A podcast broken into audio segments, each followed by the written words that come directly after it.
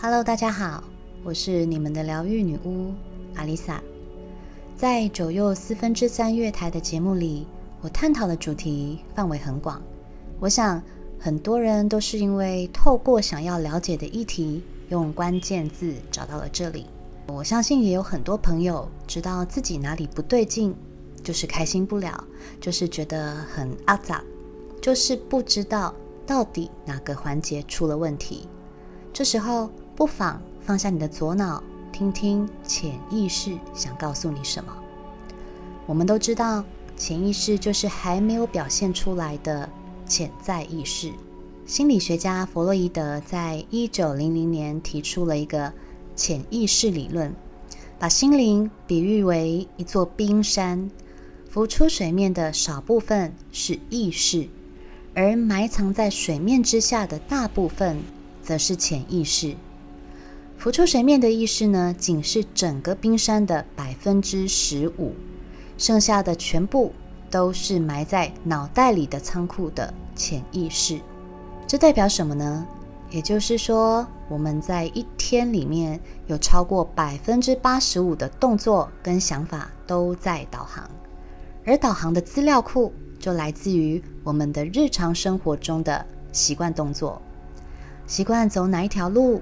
习惯早上一定要喝一杯咖啡才能开始一整天的工作，习惯哪一件衣服要搭哪一件裤子，习惯在不知道要吃什么好的时候，总是会叫某一间餐厅的外食。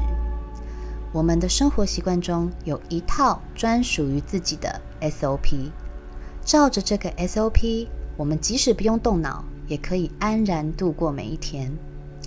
那除了导航的这百分之八十五，剩下的时间才是我们真的有在动脑的时候，也就是你必须觉察自己正在做什么、想什么的时候，才算进这个百分之二十五的意识面。我们在导航的时候，需要潜意识来帮我们做出不需要动脑的判断，也就是直觉。却又时常在需要被疗愈的时候，因为大脑的保护机制，把问题塞在更深的潜意识下。就像生病了不敢去看医生，怕痛，怕听到诊断出不好的消息，拖一天算一天，还希望自己有天会痊愈。但我们说过，这些没有被释放的情绪，都有可能造成日后某一件事情的毒瘤。当初的病因也因为长期被压抑、被强迫遗忘，而塞进我们脑袋中偌大的潜意识仓库的一角。这时候要找出真正需要被疗愈的原因，可说是大海捞针。当一个人无法真正觉察自己的感受、情绪、情感到底是什么，就无法理解自己真正需要和欲望是什么。无法为生活找到目标和意义感，下意识的选择那些外在世界认为是好的行为，而不是透过内在的觉知去过自己想要的人生。只要我们能有意识的用心去感受周遭的环境，觉察自己的想法、反应与情绪，就能够提高自己在日常生活中的认知敏感度。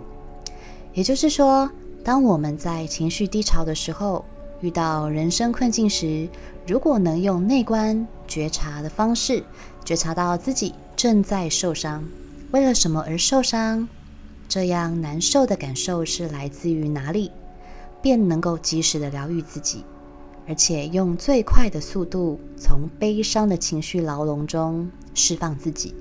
而不是视而不见，还期待他有一天会自己痊愈。也有朋友问过我，那觉察该怎么做呢？觉察这件事情最难的就是要跳脱第一人称的束缚，看待事情以第三者的角度，更客观的去剖析内在的情绪。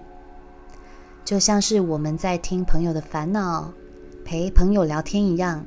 抽丝剥茧的去找到情绪发生的核心。例如，你对一件事情愤怒，以主观的立场来说，我们会在心里咒骂个无数次，觉得自己受委屈、不被尊重、被不公平的对待等等的。但是如果持续让自己在这样的思维中打转，就会让愤怒的时间越来越长，心里反而得不到疏解。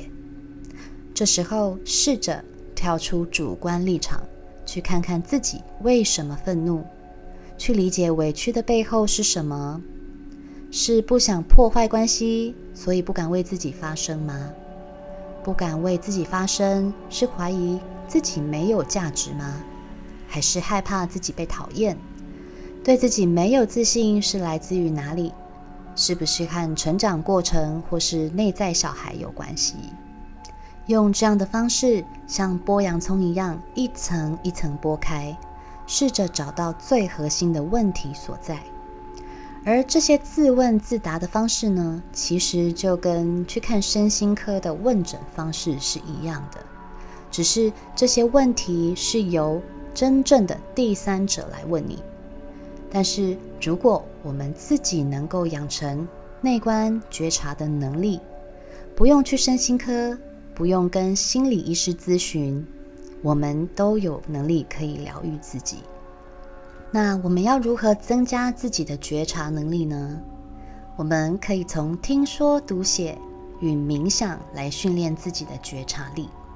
听就是听一些演讲或座谈会，或是 podcast。来吸收一些新的想法与观点。YouTube 上面也有很多不错的心灵分享频道，这些都可以为你的人生观带来一些有别于以往的小火花。从频道的内容中去对应自己的状态来做调整。说的部分，则是可以与心灵契合的朋友聊聊天，借由说的方式将脑袋里。混沌的思绪转变成语言，确切的表达真实的感受。我觉得这个方式很有用，在说的同时，因为要表达出让对方可以理解的语言，我们需要将想法排列组合变成句子。例如，你很沮丧，你总不能说“我就是很烦”呐，那对方根本不知道你想要表达什么。你要把这种很烦的理由、原因如实述说出来，这时候就要经过你的大脑思考这个烦的原因、困扰的理由是什么。此刻就进入了觉察的过程。所以常常跟朋友聊天，也可以增加觉察的能力哦。读的部分则是多阅读书籍，在阅读的过程，我们常常会看到有共鸣的句子。就会恍然大悟，对啦，这就是我想的那样。你脑袋里无法被分析的情绪，就会从所阅读的书籍中找到答案。听与读的方式，对于无法靠自己觉察的人是很有帮助的，也就是靠外力去牵动你的共鸣。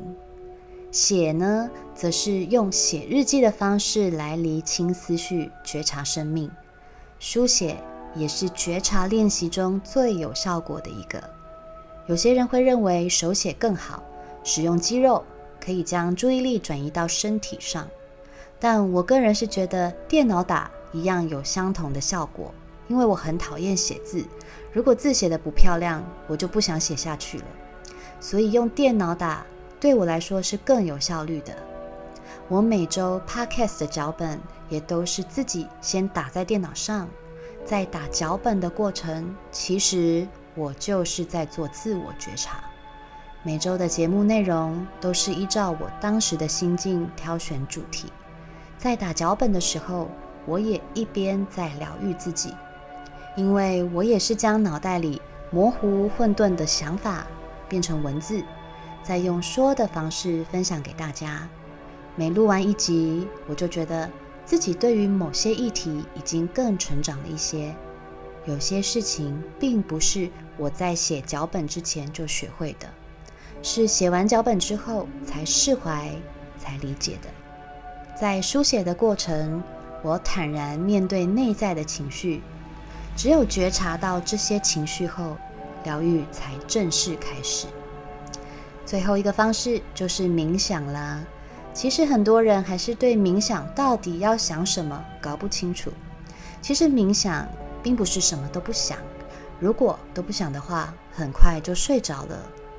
冥想是当自己放空的时候，去接收到高我或是潜意识要带什么讯息给你，或是对自己提出问题，静待天线打开，看看高我或潜意识要给你什么答案。很多人可以在冥想的时候觉察到自己的状态，甚至获得智慧。但要达到这种境界，需要从养成冥想的习惯开始。而冥想的第一步就是跳出主观意识，不管脑袋里有什么想法，都先放下，就是平静的与自己独处。听起来很简单，但对于现代人忙碌的生活节奏，其实光做到这一点就需要不断的练习。当你学会适时的放下所有的想法，觉察就开始运作了。多方面的去练习觉察这件事情，能够帮助你跳脱繁杂的思绪，真实的看到自己的状态，而且避免一样的错误重复的发生，想法也会变得更正面。当你的想法思维改变，你会专注在每一刻情绪的变化，注意自己此刻是不是活在当下了。对于来自四面八方的压力，也会知道要及时处理，而不是放着让它发烂发霉。相信我，这时候你的人生已经起了变化。关于活在当下，欢迎大家可以点选第四十一集的。植入新信念，你在导航自己的人生吗？这一集来听听哦，相信你对于活在当下与自我觉察这件事情会更有概念。我是阿丽萨，我是你们的疗愈女巫，我在九又四分之三月台等你。